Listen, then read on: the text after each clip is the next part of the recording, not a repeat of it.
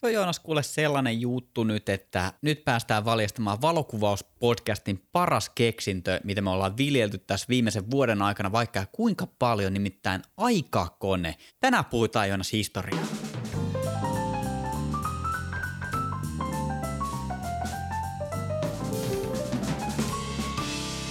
Huikea startti, Esa. Olen äärimmäisen kiinnostunut historiasta, mutta ennen tätä meidän syväluotaavaa historiikkia, niin vedetään tämmönen pikkunen challenge. Olisiko heittää kolme asiaa susta, joita kukaan ei ole vielä ennen kuullut tai tietänyt? No huhhuh. Tota, joo, tämä, tämä tota, backfireaa myös sulle, koska sä saat kertoa myös itsestäsi kolme tällaista asiaa. Tota, ensimmäisenä mä haluaisin kertoa itsestäni sellaisen asian, että jos joku haluaa joskus järjestää mulle yllätysteemabileet tai yllätysjuhlat, niin se voi järjestää teemalla kinuski, koska sanotaan näin, ne ketkä tuntee mut tietää, että mä olen perso makealle ja kaikki, joka on tehty kinuskista, toffeista, foodkesta, yms, niin toimii. Ai että, mä oonkin ihmetellyt, että mistä sun parta on saanut tuon futken värin, niin se on varmaan, tiedätkö, vuosien altistuminen. Kyllä, se, se tulee sieltä. Tota, mitäs sulla? Ää, mä rakastan retkipoluilla astua kahden kiven väliin just sillä tavalla, että se mun kengän pohja menee sinne ihan pohjalle ja koskettaa niitä molempia kiviä. Sitten se jää vähän jumiin siihen. Siitä tulee ihan superhyvä fiilis, kun se on niinku tukevasti siellä pohjalla ja sieltähän aina pohjalta on hyvä ponnistaa. Joo, toi kuulostaa todella kivalta. Tuota, mitä muuta? Ää, saattaa tulla monelle yllätyksenä. Jotkut ehkä tietää, mutta mä olen tasoittanut Kouvolan asematunnelin. Eli niinku sen, mitä? sen, mitä on siis niinku maalin alla, tasote. Niin ai jaa. It was me. Mä, Tähän, mä, onko se käsityötä? Ky- kyllä se on, on osittain. Totta kai niinku se tasote ruiskutetaan koneella, mutta sitten se pinta niin kuin, ää, tehdään käsin käytännössä. Sitten siellä on vielä sellainen yksityiskohta, että jokaiset niin kuin ne rappujen välit, ne ei ole samanlaisia. Että osassa on vähän tyylitelty eri tavalla niitä. Älkää käykö katsomassa, mutta tuota, se, on, se on osittain mun käsialaa. Eeppistä. Noniin. Tämä jää, tämä jää historian kirjoihin. Joo, okei. Okay. Mitäs sulla seuraavana? Tota... Mä kaihdan kaikkea kylmää ihan viimeiseen asti, erityisesti kylmää vettä. Jaiks. Ja siinä uimista. Se on aivan pahinta. Siis mä tarviin saunaa ja siltikin mä en meinaa mennä sinne avantoon millään ja heitän talviturkin joskus elokuussa vahingossa oikeasti pois. Mutta mulla ei ole mitään ongelmaa siinä, että keskellä kuvauksia jossain talvella niin tota, kaveri laittaa aivan pakastuneet käteensä mun mahaa vasten lämpiämään. Se sattuu aivan törkeästi. Siinä tulee semmoinen niinku ihan niinku joku moukaroi sua mahaa. Et siitä katoo niinku hetkeksi tunto, mutta sit se palautuu kuitenkin. En tiedä, se on ihan se on hauska kokemus. Joo, mä oon itse asiassa nähnyt kerran, kun tälleen tapahtui, nimittäin Hangossa silloin, kun me oltiin siellä, niin si- siellä pääsi käymään tälleen. Että joo. Joo, kyllä. Tota, sit vielä yksi asia, jota kukaan ei tiedä. No okei, jotkut tietää, mutta tota, sellainen juttu, että mulla on tuossa kuule perheen lisästä. Fanfaarit! Joo, no niin, nyt, nyt, nyt se on, nyt se on valokuvauspodcastin kuuntelijoiden keskuudessakin virallista. Joo, näin, näin pääsi käymään, että tota, tällaista on tiedossa. Jännityksellä odottaa, että, että mitä, mitä tulevan pitää. Aivan loistavaa, aivan mahtavaa ja onnittelut ja oli kyllä niin huikea heitto, että ei pysty mitään enää lisätä tohon, joten mä ehdotan, että nyt ruvetaan kirjoittaa näitä historian kirjoja uusiksi ja katsotaan, että kuinka pitkälle päästään. Okei, okay. Mä annan sulle tuon, tuon nyt vaikea silleen näkyy. Lonkiltaan nokittaa, jolla on tuossa pikku, pikku knoppitiedolla. Okei, no niin, ei siitä sen enempää tota, historiaan kirjoihin. Kuin, kuinka pitkälle me oikein ollaan matkalla? Et mennäänkö tästä nyt tota suoraan tuonne kalliomaalauksiin asti? No ehkä jos pyyhitään nyt se, sellaiset, että sillä ei ole ehkä valokuvauksen kanssa niin tekemistä, mutta jos me pikakelataan maailmankaikkeuden historiassa ajanlaskun aikakaudelle ja seitsemäntoistasataa-luvulle, niin se alkaa olla niin kuin sellainen ensimmäinen paikka, mistä on saatu jonkunnäköisiä valokuvia. Okei, seitsemäntoistasataa-lukukin on mun iso, iso, iso, iso, iso, iso isä about. Eikä ja. riitä välttämättä. Eikö riittänyt? Seitsemän kertaa kolmekymmentä. No voi se alkaa olla, joo, joo. Se oli kuitenkin seitsemäntoistasataa-luvun lopulla. All right. No niin. Ja ketä nämä tyypit nyt sitten on ollut? Ennen kuin mennään tohon, niin mun on pakko pysähtyä hetkiksi. Tää lähtee sivuraiteen sivuraiteelle niin ka- kaiken aikaa. Mä, mä nyt tämän mietin, että kuka hitsi näitä keksi ja mikä on se päähänpistos. Hetkonen, tuli muuten mieleen, vois kokeilla tällaista.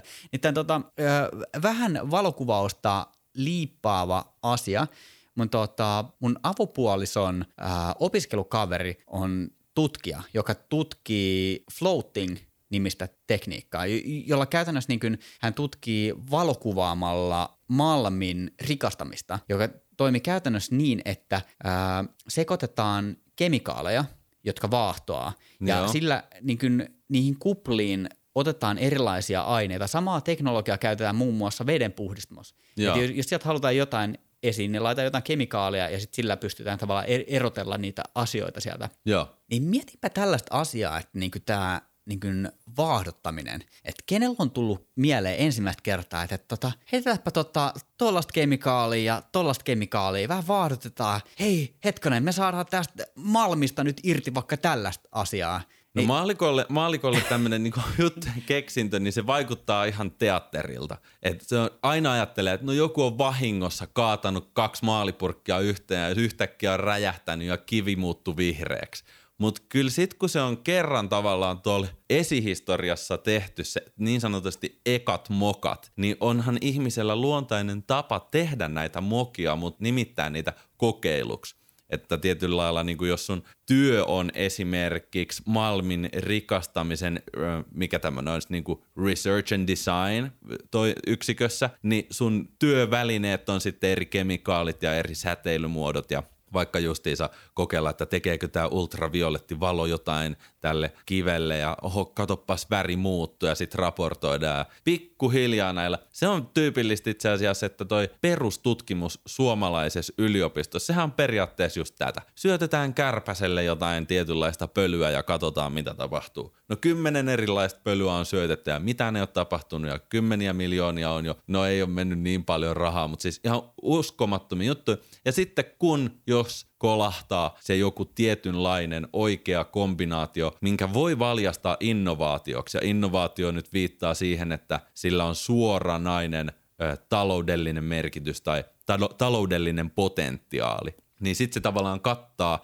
ne kaikki väärin menneet kokeilut. Ja ehkä tämä sitten tota, kyseinen henkilö, joka sitä malmia rikastaa, niin sielläpähän se homma oikeasti, se voi testata kymmenen erilaista metodia, ei mikään onnistunut, mutta ensi viikolla se kokeilee jonkun. Joskus käy niin, että ne maalipurkit kaatuu yhteen ja tulee täydellinen räjähdys. Että. Niin, on, on, on toki niin kuin tällaisiakin niin kuin keksintöjä, jotka on tapahtunut vahingossa, muun muassa peniseliini ja postitlaput. Joo, postitlaput. Joo, joo, siis, siis tämä on ihan oikein juttu, että ne on keksitty käytännössä vahingossa. Joo, no niin. Valokuvaamisen startti saattoi olla ehkä. Monesti näissä on saattanut olla filosofisia näkökulmia taustalla, että tässä kyseisessä keississä saksalainen tiedemies Johann Heinrich Schulze on ruvennut tummentamaan hopeaa erilaisilla tavoilla. Että siitä se on tavallaan lähtenyt. Tiedätkö että sulla on pimeä huone, sit sulla on siellä kimpale hopeaa ja sä oot päästänyt huoneeseen valoa ja, ja sit siihen on piirtynyt jotain. Ja siis valon käyttäytyminen menee just niin, että camera obscura, sit mikä on nimitys sille tavallaan laatikolle, että tulee pisteestä se valo läpi ja se kääntyy väärinpäin sinne taustalle. Että se on täysin tavallinen jopa ihmiselle ihan tuolta esihistoriasta, koska siis luolissa, jossa on ollut pieni reikä, niin sieltä on tullut se ulkopuolinen näkymä sinne takaseinälle väärinpäin, mutta koska ne seinät on likaisia, koska siellä huoneessa on savua, koska pihalla on puita ja öö, lehtiä ja, ja, ja pilviä, niin ne on ollut niin hähmäisiä, että varmaan se on enemmän ollut sitten semmoinen valon sekamelska. Mutta nyt kun saksalainen Johann Heinrich Schulze rup- anteeksi, teki tämän, tämän kokeen, niin totta kai puhutaan niinku huomattavasti öö, kliinisemmistä olosuhteista. Joo, ja, mutta pakko tarttua vielä tuohonkin, niin hopean tummentaminen. Ihan oikeasti, mitä ihmiset teki seitsemäntoistasadan luvulla? Niin, eikö sitä hopeaa pitänyt kiillottaa? Mitä sä mietit? Joo, no niin.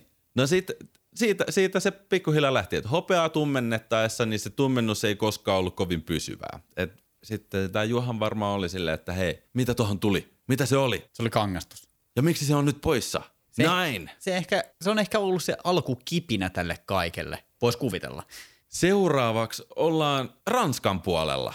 Noniin. Ja siellä on semmoinen tota, äh, tekniikka kuin daguerreotypia. Ja siinä tota, se oli ensimmäinen kaupallisesti hyödynnettävä valokuvausmenetelmä. Ja se on niinku tuhatkahdeksansataaluvun alussa.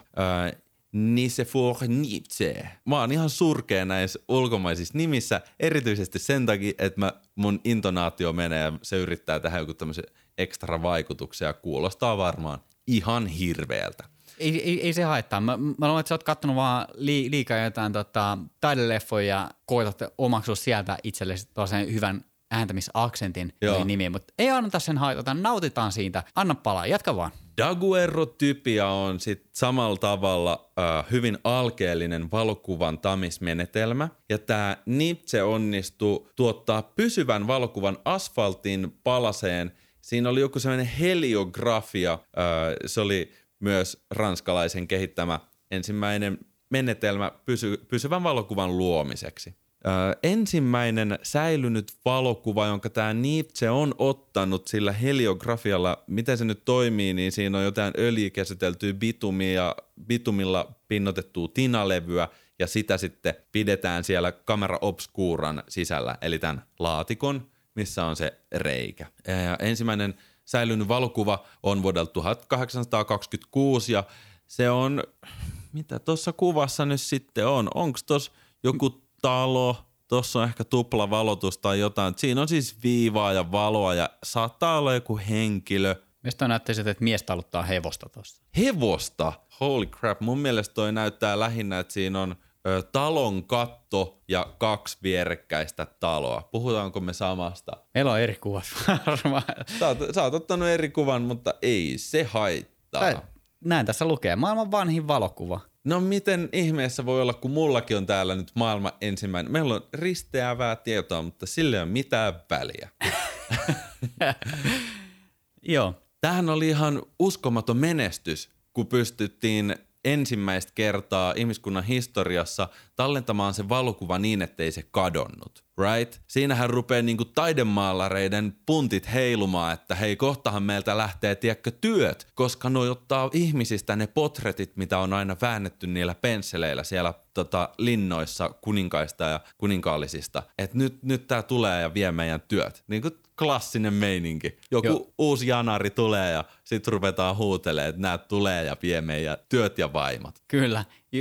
Sama kävi niin kuin digikameroiden kanssa ja tota, nyt sitten uudempana ehkä niin kuin tällainen puheenaihe on ollut sosiaalisessa mediassa nämä tekoälygeneraattorit, nämä dallet Ai, ja, niin, ja totta, muuten. Niin, niin. Tä, tästä on nyt ollut kauhean halo, että nyt ei tarvitse enää valokuvaajia, koska nämä osaa generoida jo niin kuin todella, todella fotoreaalisesti. Siis menee läpi kuin väärän rahan ne niin kuin ihan potretit, Joo. niin tota – valokuvaajat, taiteilijat, disclaimer, kaikki menettää työt. No? Ehkä ei. tuhatkahdeksansataaluvulla tämä kyseinen tota, tapa tehdä näitä valokuvia oli kuitenkin sen verran huono, että ne vedokset oli aika pieniä, mutta se itse asiassa varmaan auttoi loppujen lopuksi monia taidemaalareita, koska niiden oli mahdollista itse asiassa käydä jossain luonnossa, ottaa se siihen niinku semmoiseksi minivedokseksi sillä, sillä boksilla ja sitten tulla takas studioon ja tiedätkö, juoda punaviinia rauhassa yö myöhään, kun ulkona on pimeätä, niin ne siellä pensseleitä heilutteli. Että tota,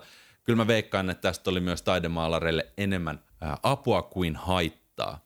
Aika kauan mentiin ajassa eteenpäin, kun ensimmäinen negatiivi saatiin valmiiksi. Tässä on mulla tässä edessä tämmöinen espanjalainen Jose Martínez Sánchez kuvasi tota, tuolla tuhatkahdeksansataaluvun loppupuolella negatiivikuvan kaupungista ja siinä siis tosiaan tehtiin kokeita kostuttamalla paperia, ruokasuolaa ja hopeaa nitraattiliuoksella. Se oli kuitenkin ilmeisesti huono juttu, ei toiminut, mutta sitten se ensimmäinen negatiivitekniikka oli nimeltään kalotypia. Ja heti täällä tulee, tiedätkö, internetissä, että ei kun talbotypia. No minä nyt sanon, että se on kalotypia. Tässä on William Henry Fox Talbot. tuhatkahdeksansataaluvun puolessa välissä. William näyttää tuommoiselta suhteellisen vankkarakenteelta mieheltä, joka katsoo hänestä otettua valokuvaa, niin se katsoo sitä valokuvaa kahden murhan himoisesti. Onkohan tässä niinku, se on varmaan luullut, että toi on tullut varastamaan jotain teollisuussalaisuuksia Williamilta, koska sellainen ilme naamalla, että en uskaltaisi tavata tätä kaveria kadulla. William keksi nyt sitten tämän valokuvausmenetelmän, missä kuvattavasta kohteesta saatiin ensin se negatiivikuva, josta sitten voitiin valmistaa ihan kuinka monta positiivista kuvaa tahansa. Eli nyt ollaan jo copy-pastin äärellä. Se, mitä aikaisemmin siinä heliografiassa se saatiin tavallaan se yksi vedos vaan tehtyä. Ja se oli siinä. Ja se oli siinä. Nämä oli mm. uniikkeja. Nämä oli vähän niin kuin N F T.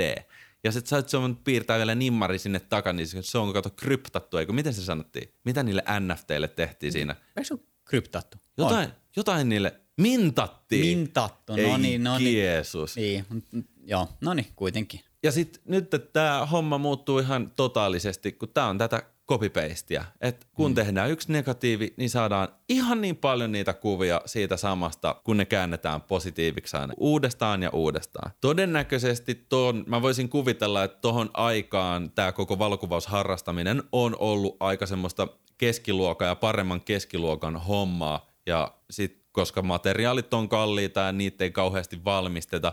Mulla ei ole itse asiassa mitään hajua, että onko nämä ollut jotain vielä elossa olevia tota, yhtiöitä, jotka valmisti noi ensimmäiset kamerat.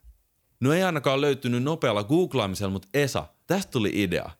Me voitaisiin tehdä semmoinen jakso tai jopa pari jaksoa valokuvauspodcastiin, missä voitaisiin käydä mageimpia valokuva- ja kamerafirmoja läpi maailmalta. Ehdottomasti. Mulla tulee saman tien niin kuin, totta kai niin kuin yrityksiä, mutta myös niin kuin tarinoita niistä yrityksistä mieleen ja niiden historiasta, miten ne on menestynyt ja mihin ne on päätynyt. Osa ei va- varmasti myöskään ole niin kuin enää olemassakaan ja pikaisella googlaamisella niin sit niitä on ajan saatossa ollut aivan tolkuton määrä.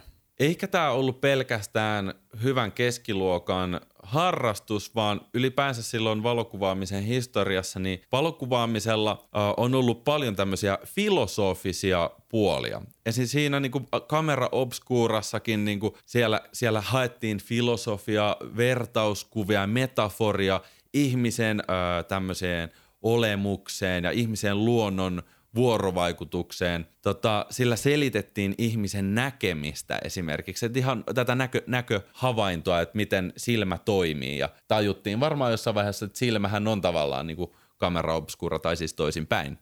Että pystyttiin ehkä niinku keksimään myös se, että tässä meidän oikeassa maailmassa niin aivoillehan se kuva menee tuonne takaraivoon väärinpäin ja sitten sielläkin aivot skannaa sen sitten oikeinpäin. Tai ehkä se ei skannaakaan sitä oikeinpäin, että maailma onkin ylösalaisin. Mene, mene, mene, mene tiedä. Kamera obscuralla todistettiin muun muassa semmoisia tilanteita, äh, menee vähän tuonne jopa psykologian puolelle, että kaikki näkee saman ilmiön silmistä riippumatta samankaltaisena, että tavallaan viedään ihmiset samalle viivalle näkemisen kanssa. Esimerkiksi tota, jos joku sanoo, että näen tuossa nyt sinisen puun tai, tai näen tuossa hevosen, mutta siinä on kaksi hevosta, niin sit sulla voi olla niinku kymmenen ihmistä siinä ja yhdeksän niistä sanoo, että no katon nyt tota kamera obscuraa, että sekin on tavallaan yksi ihminen ja nyt kun se kuva on tullut tohon, niin seinällä on selkeästi kaksi hevosta, että et sä nyt voi nähdä siinä yhtään, että otahan ne lääkkeet. Kyllä. Ehkä se on jotenkin konkretisoinut asioita uudella tavalla. Negatiiveista eteenpäin, mitä sen jälkeen tuli?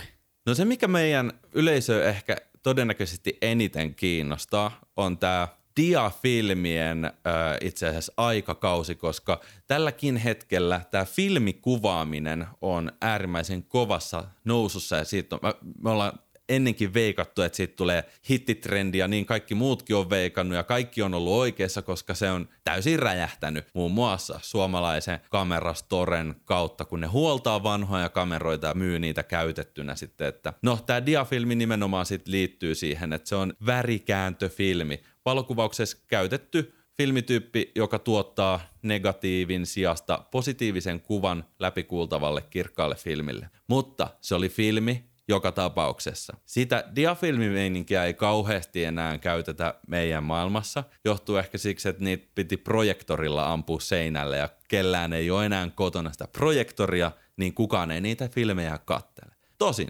oisko tää sit se seuraava trendi? Tiedätkö, että... Joo, al- al- alkaa nimittäin tuota punavuorelaisgalleriatilassa olla nimittäin sellaista pikku diaprojektoria. Jep, mitä oikeasti tapahtuu Flow-festareilla vuonna kaksituhattakaksikymmentäkolme, niin kyllä mä veikkaan, että noin niin kuin L E D-lamput on karsittu ja siellä on täynnä pelkkiä diaprojektoreita, missä siellä on, tiedätkö, tyypit on röökisuussa, vaihtelee niitä kasetteja. Mutta tosiaan se on vähän huono, epäkäytännöllinen, vaikkakin se kuvattiin filmille, niin siinä ei nimenomaan ole sitä negatiiviominaisuutta, että se missä ö, meidän tuntemalla niin kuin filmirullalle kuvataan tuolla filmikameralla, niin niistä tehdään, niistä tulee niin kuin nämä negatiivit. Flow-festivaali voi ehdottomasti ottaa tästä neuvosta vaarin. Me puhuttiin nimittäin tota aikaisemmin muutama jakso takaperin pysty- vai vaaka-formaatista. Ei ole se ensimmäinen kerta, kun joku on ottanut ideasta vaari, nimittäin tota GoPro. Aha, totta. On julkaissut tota... Mäkin luin tämän. Joo, kiitokset meidän kuuntelijalle, joka vinkkasi tästä niin tota, uuden mallinen kenno kokonaan. Tämä oli neliö, eikö niin? Tai lähes. Se oli melkein neliö. Se oli lähes Mut täytyy, neliö. Täytyy googlata nyt se tota. Mutta ihan jos totta puhutaan, niin tätä on odotettu, että oikeasti se medioiden määrä, missä kuvia käytetään, on niin laaja, että kuvaajan on ihan kauhea, tavallaan ammattilaisenakin, kauhean vaikea aina ymmärtää, että no niin, nyt tarvitaan tietty yhdeksän suhde kuusitoista pystyformaatti, mutta nyt se saa olla vaan viisi suhde neljä pystyformaatti. Että GoPro, go for it. Totisesti GoPro, go for it. Uh, toi Kenno on siis kahdeksan suhde seitsemän, eli melkein neliö. Että kahdeksan suhde kahdeksan olisi sama kuin yksi suhde yksi, eli silloin se olisi neliö. Eli niin kuin ei ihan älyttömän paljon. Mutta on ihan oikeasti pakko tarttua vielä tähän aiheeseen, koska se nyt nostettiin esille. Me kuvataan tänä päivänä niin monipuolisesti niin pystyvaakaformaattia. Puhelimet tykkää ja suosii kaiken maailman sosiaaliset mediat pystyformaattia. Tiettyyn käyttötarkoitukseen vaakakuvat on parempia, niin se on hyvä, että sitä pelivaraa on, mistä kropata. Niin mä, mä luulen, että toi on jonkunnäköinen hitti. Me ollaan aiemminkin liputettu GoPron puolesta, koska heillä on ollut hyviä innovaatioita. Osa on ottanut tuulta alle, ja jos puhutaan niin konseptina GoProsta, niin sehän on niin GoPro action-kamerat, siis sehän on ihan heidän juttunsa, joka on vakioitunut ja ottanut paikkansa markkinoilta, niin niille on kysyntää edelleen ja ollut niin kuin jo sanotaan kymmenen vuotta. Ei, ei varmaan me kovin paljon ammönkään, jos sanoo kymmenen vuotta, mutta kuitenkin. Niin mun mielestä toi kahdeksan suhde seitsemän kenno, sille on varmasti oma käyttäjäkuntansa. Ihan varmasti. Ja on se ennenkin ollut, siis valokuvauksen historiassa se on ollut yhtä kokeilemista ja tekemistä, että mikä suhde olisi hyvä. Ja pääosin itse asiassa ne on ollut jonkun firman päätöksiä, että no niin me ollaan saatu tämä filmikone tai tämmöisen, vaikka sanotaan diafilmi, että kinofilmiä kun valmistetaan, no niin nyt tämä laite toimii ja nyt se rupeaa rullaamaan näitä ulos. Ja oho, se on nyt tommonen tonkokonen ja siinä se on. Ettei se ole välttämättä aina ollut tilauksesta jonkun kokoiseksi tehty, vaan se on voinut myös yhtä lailla päätyä johonkin kompromissiin, koska teknologioita on ollut erilaisia sitten, kun niitä yhdistellään, niin monesti se on joku kompromissi. Juuri näin. Kaikkea ei voi saada. No hei. Takaisin tuonne niin kuin analogiselle aikakaudelle. Joo, joo. Nyt kun Flow-festarit on ottanut mun neuvosta vaaria, ensi vuonna on pelkkiä diaprojektoreita koko kenttä täynnä, niin tuhatyhdeksänsataaluvulta mä haluaisin nostaa erityisesti firman nimeltä Kodak. Ää, se oli ensimmäinen tällainen kameravalmistaja, joka rupesi tekemään isolla mittakaavalla kuluttajille kamaa. Ja sitten sinne tuli Kodakrome-filmit ja Ektachrome-filmit. Ja Kodak on ollut siis oikeasti sieltä tuhatkahdeksansataaluvun lopusta yksi isoimpia tekijöitä tuohon milleniumin kynnykselle. Se taisi hakeutua velkasaneeraukseen jossain tota, kymmenen vuotta sitten. Joo, et, ei, ei, eikä taida olla ihan sitäkään. Tai olisiko ollut joku tä, tällainen keissi, että tota, se hakeutui velkasaneeraukseen, sitten se sai jonkunnäköisen rahoituksen ja sitten kaikki meni taas roskikseen. Ja se, se on nyt ollut vähän sellainen niin on-off-homma niillä käynnissä. Mä veikkaan, että siellä on paljon patentteja saatu myytyä ja niistä jatkojalostettu jotain tämmöisiä niin sanottuja spin-off-firmoja, mutta siis ainakin nyt kun tsekkasin, niin Kodak on siellä velkasaneerauksessa ollut. Ää, niiden vahvuus kuitenkin oli, että ne sai valjastettua tämmöisen modernin tehtaan puskemaan sitä rullafilmiä ulos semmoisella nopeudella ja laadulla ja tarkkuudella, että sitä pystyy oikeasti myymään koko maailman täyteen. Ja niinhän sitä myytiin. Siis ihan sinne tuhatyhdeksänsataaseitsemänkymmentäluvulle asti niin tämä tota, digitaalinen murros, kun ei ollut vielä edes päässyt näyttämään etusormeaan tota, filmimaailmalle, niin Kodakki oli puskenut siis maailman täyteen filmiä. Ja niitä filmejä on ihan älytön määrä. Mä en ole vieläkään päässyt tähän filmikuvaukseen itse messiin, mutta tää on nyt vähintäänkin hei ö, tulossa. Mä oon jo ensimmäiset kaksi rullaa kehittänyt. Oho. Mä oon jopa mun y- yksityisellä kanavalla pari julkaissut, mutta en, en, ole, en ole laittanut julkiseksi tonne omaa isoa Instagram-tiliä. Joo, mä muistan, että sä, sä oot kyllä kuljettanut tota filmikameraa mukana, mutta tota, sillä jotain on kuvattukin, mutta se on kiva kuulla, että nyt ollaan jo kahdessa rullassa. Mutta nekin tietyllä lailla on vähän ehkä feikkiä, koska vaikka kuvataan filmille, niin sitten kun ne kehitetään, niin mä saan JPEG-tiedostot, tiedätkö, muistitikulla. No en saa edes muistitikulla, tulee johonkin pilveen vaan ja sitten pilvessä pitää niitä katella. Niin, siitä on analogisuus aika kaukana. Se, mikä mulla oikeastaan niin kuin mun rakas harrastus, mikä on itse asiassa meille, meille molemmille, luonnossa liikkuminen. Mulla ja mun avopuolisolla on mukana Instax Mini. Instax Mini, Instax kyllä. Mini, pikafilmikamera. Tota, jokaisella tällaisella yhteisellä retkellä, missä me käydään, niin otetaan sieltä muisto. Ja ne kuvat, ne ei näe niin oikeasti digitaalista päivänvaloa, vaan ne menee oikeasti leikekirjaan sellaisenaan. Kyllä, se niin, on ihan huikea. Ja siis Fujifilmi tavallaan on ottanut tuossa aika ison markkinasivun näillä instakseilla, koska se, missä on sille filmikuvaajalle ollut aina uusi vaiva viedä ne kehitettäväksi, niitä filmejä on jää, jäänyt johonkin pöytälaatikkoihin vähän pyörimään ja sitten ne on kadonnut ja sitten sä et ole ehtinyt viemään töiden ja harrastusten ja perheen takia niitä kehittämään ja se vielä maksaa. Mutta se Instaksi, se viehätys piilee just siinä, että kun se printtaa sen pikkusen valkoisen babyn sieltä ulos ja sit sä pyörittelet sitä, sä heilutat sitä, vaikka sille ei ole mitään väliä, heilutaksä sitä. Aina kaikki ottaa sen niinku tuohon etusormen ja peukalosormen väliin ja rupeaa vähän niinku lär, koska se tulee sieltä. Jep. Joo, tässä pitää vähän odotella viisi viisitoista minuuttia. Jätä se kuva nyt vaan kuitenkin sinne varjosaan paikkaan kehittyä ja mene takas juhlimaan. Juuri näin. Tuosta on itse asiassa, tota, nyt kun puhuttiin tuosta Instax Mini pikafilmikamerasta, niin Fujifilmilla on myös, tota, tämä on siis maksamaton mainos. Nyt kun puhutaan valokuvauksen historiasta, niin tämä on varmaan myös tavallaan omalla tavallaan pala valokuvauksen historiaan, joten ää, mä aion käsitellä tätä aihetta pikkusen. Eli tota, on Fujifilmin Instax Mini Link -tulostin, eli mm-hmm. saat yhdistettyä sun puhelimen tällaiseen mini valokuvaprinteriin, josta Nonni. tulee näitä Instaxin äh, kuvan näköisiä, vähän niin kuin pikafilmikuvia, mutta mut sä pystyt ottaa sen kuvan sun iPhone megapikseli hirmu kännykällä okay. ja sit, sit se tavallaan skaalaa sitä alaspäin rakeiseksi filmiluukki analogisen näköiseksi. Tavallaan tämä on niin, niin hullua, koska se, että sä otat ää, sun iPhoneilla digitaalisen kuvan, joo. sit sä tulostat sen tuollaisella pikafilmitulostimella, sit sä otat siitä sellaisen fiilistelykuvan siitä analogisesta tulostetusta kuvasta ja julkaiset sen Instagramiin. Niin, tai skannaat mä, mä, mä se vaan, jollain. Mä vaan tässä fiilistelen näitä analogisia kuvia, että yy. Tai skannaat sen, tiedätkö, vielä jollakin ihan kalliilla niin kuin valokuvaskannerilla ja sitten postaat sen filmikuvana. Kuinkahan pitkälle tuota, tuota rumbaa voisi, niin että muunnetaan analoginen kuva digitaaliseksi ja sama toisinpäin. Kuinkahan monta kertaa tuota pystyisi niin kuin, silleen, että siinä olisi jonkunnäköinen järkevä työnkulku. Kai se jossain taidepiirissä olisi varmaan niin kuin joku tosi kova juttu. No tämä Kodak on nyt joka tapauksessa tämän filmikuvauksen ajalta yksi niin kuin olennaisimpia putiikkeja. Kannattaa tutustua sen historiaan, mitä kaikkea ne on tehty. Öö, mä just itse asiassa luin, että viimeisimpänä ne onkin vaihtanut lääkebisnekseen Yhdysvaltojen takamalla lainalla.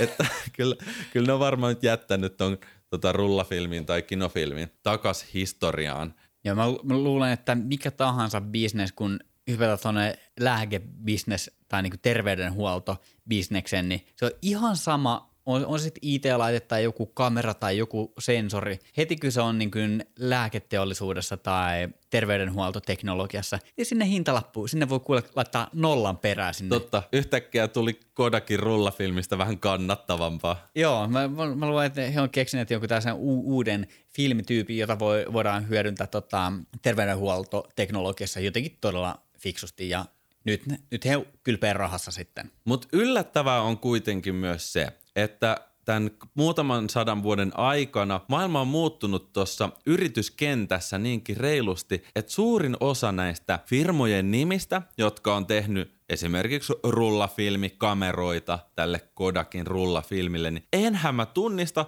noita nimiä. Siellä on joku Arsenal, Kiev ja Bronica, Etrsi ja Contax, sen mä oon kuullut, joo. Ja Hasselblad, se on kova putiikki. Nää, me nostetaan kyllä itse asiassa tää Hasselbladi meidän yritysjaksoon sit ihan väkisinkin, koska mähän diggaan, kun se on tuosta Ruotsin maalta tullut alun perin. Kyllä, ja se, siinä on hieno historia myös kyseiselle yritykselle, että miten, miten sekin on tavallaan tullut sieltä. Niin kuin, ehkä voidaan puhua, että alkoi aika ajaa ohi, niin sitten yhteistyö D J I:n kanssa ja näin poispäin, niin tota, voidaan puhua, että aika hauska tarina. Valokuvaamisen rinnalle tästä koko hommasta on myös irronnut paljon yleishyödyllisiä teknologioita. Esimerkiksi siis röntgenkuvaus on käytännössä valokuvausta ja se on saanut innoitteensa siitä samasta maailmasta. Tai jopa onkohan se ehkä jopa keksitty samojen tyyppien työpöydällä. Mutta kaikki tietää, kaikki on nähnyt vaikka joku röntgenkuvan. Ja sitten nämä supervanhat valokuvat muutenkin, ne on mustavalkoisia. Et mistä se kaikki värimaailma tulee? Mä ainakin tykkään, varsinkin katso nyt ulos. Nyt eletään ruskaa aikaa. Mä muuten just toteutin tämän mun manifestoiman ruskatrendin, eli yhdistetään oranssi ja valkoinen tosi hyvin tai tosi vahvasti. Poltetaan taivasta valkoisena puhki, asetetaan mallille valkoinen villapaita ja annetaan sen oranssin puhua siinä koko komeudessaan. Mutta mitäs sitten joku tommonen tuhatkahdeksansataaluvun valokuva ruskan keskellä? Hei, se on mustavalkoinen. Ne on voinut vaan unelmoida niistä väreistä, mitä siihen aikaan on nähty. Värejä ei pystynyt oikein tekemään silleen, tiedäkö, että aloitetaan yhdellä. Muuten se on vähän niin kuin mustavalkoinen, mutta sepia-valokuva, että se kaikki on periaatteessa sama, että se minkä väreissä on ideana on nimenomaan, että saadaan värien välille erottelua. Homma on lähtenyt tämmöisestä duukolorista ja trikolorista, missä on käytetty oikeasti kaksi väriä tai kolme väriä. Ja silloin se puhuttelee sen niin kuin kahden tai kolmen värin välinen vuorovaikutus, että missä on tummaa ja missä on vaaleaa, missä on vihreää ja missä on oranssia. Tota, tämä värimaailma on tullut siellä sitten tuhatkahdeksansataaluvun loppupuolella ja sitten nämä erilaiset väritekniikat on kehittynyt kuitenkin vasta ensimmäisen maailmansodan jälkeen. Siellä saattaa olla tuttuja nimiä niin kuin Chimicolor, Kimi, ei mitään haju, Technicolor, I V, Agfacolor, Kodacolor ja vastaavat. Mä oon huomannut, että esimerkiksi V S C O-niminen editointiohjelma on lanseerannut Lightroomiin tämmönen presettipäkin, niin siellä on nimenomaan näitä samoja, tiedätkö, että on joku Agfa viisisataa tai Kodak neljäsataa tai jotain vastaavia. Että nämä on tullut takaisin trendiin, tämä samanlainen värimäärittely sieltä kaukaa historiasta, mutta nyt tässä digiajassa jollain vitsin filttereillä. Ja niitä löytyy Googlesta ihan super paljon. Ja niitä saa myös ilmaiseksi tai pikku dollareita PayPal-maksua vastaan. Tota, värikuvaus yleistyi kumminkin sitten tuhatyhdeksänsataaluvun puolesvälissä ja sieltähän meidänkin niinku isovanhempien ensimmäiset värikuvat saattaa olla peräisin. En kyllä tiedä, miten hyvin Suomessa oli toi.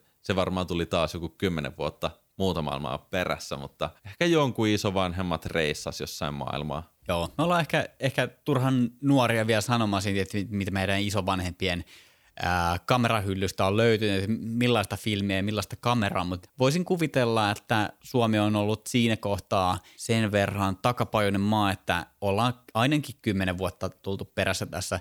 Ja tota, mä luulen, että niin kuin, se, se, se, on, se on siinä siinä, että onko meidän isovanhempia, toki riippuu ihan henkilöstäkin niin sen, sen sukupolven aikana ja toki, että missä kohtaa sitä sukupolven elinkaarta, niin kyllä heiltäkin niitä värikameroita tai värifilmejä on löytynyt. No nyt tää oli sitten semmoisessa tilanteessa koko valokuvaus, että joko tämä tulee vallottaa maailman ihan big time, tai sitten näitä yrityksiä ja tiiäksä, yrittäjiä ja tekniikoita tulee niin kuin tuhansia ja kaikki kilpailee toisiaan vastaan, mutta mistään ei tule oikea juttu. Niin arvo, mitä ne teki. No mitä ne teki? No ne päätti Pariisissa, että nyt tämä koko homma standardoidaan, että, että me pystytään rakentamaan samoilla säännöillä ristiin toimivia tavaroita. Ja sitten toki eri firmat saattaa niinku hyväksyä, no ei me nyt oteta tuota linssinvalmistajaa mukaan tähän meidän mafiaan, että sä et saa linssiä tehdä meidän runkoon.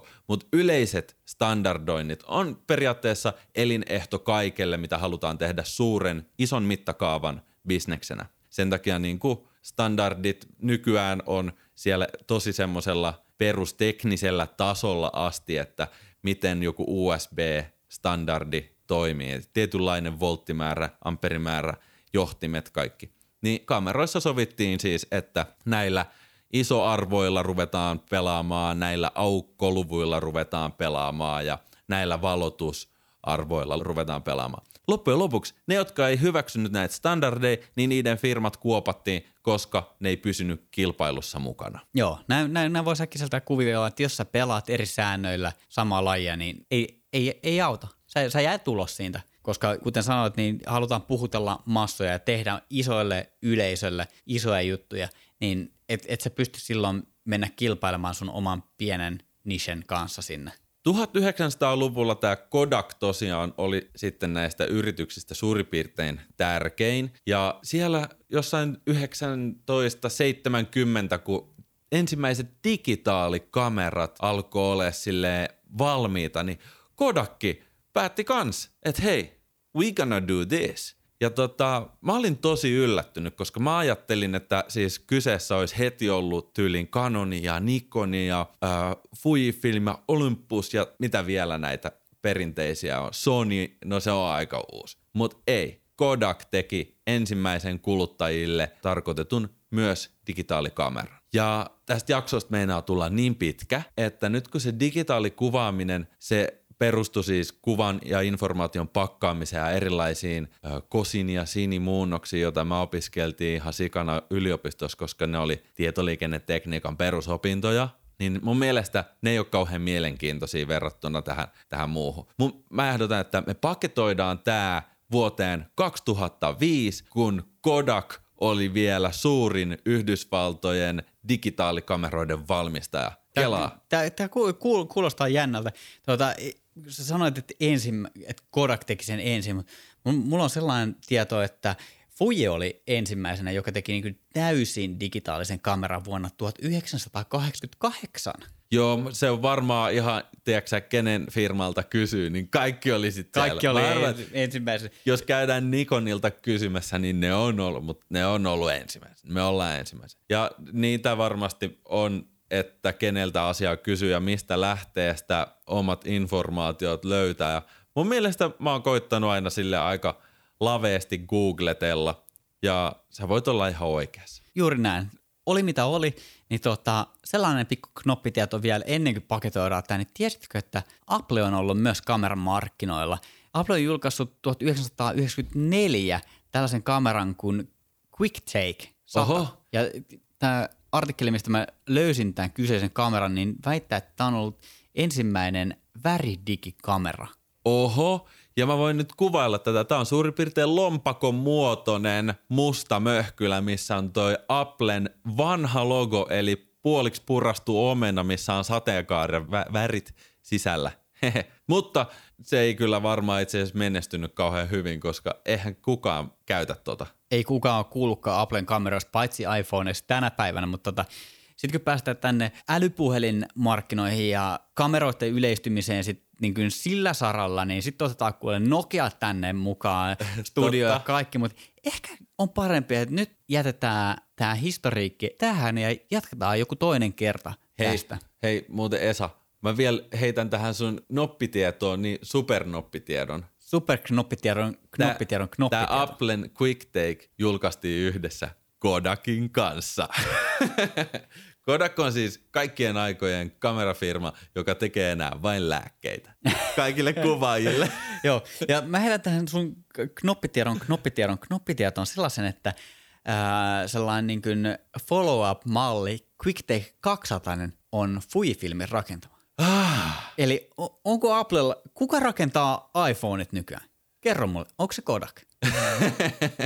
Ei kyllä, Kodak tekee vaan niitä lääkkeitä kaikille näiden laitteiden käyttäjille. Noniin, tähän päätetään tämä historiikki. Me jäädään vääntämään tästä Joonaksen kanssa studion pimeän nurkkaan kättää, että kumpi on kameroiden kamera. Onko se Fuji vai onko se Kodak? Kiitos ja näkemiin.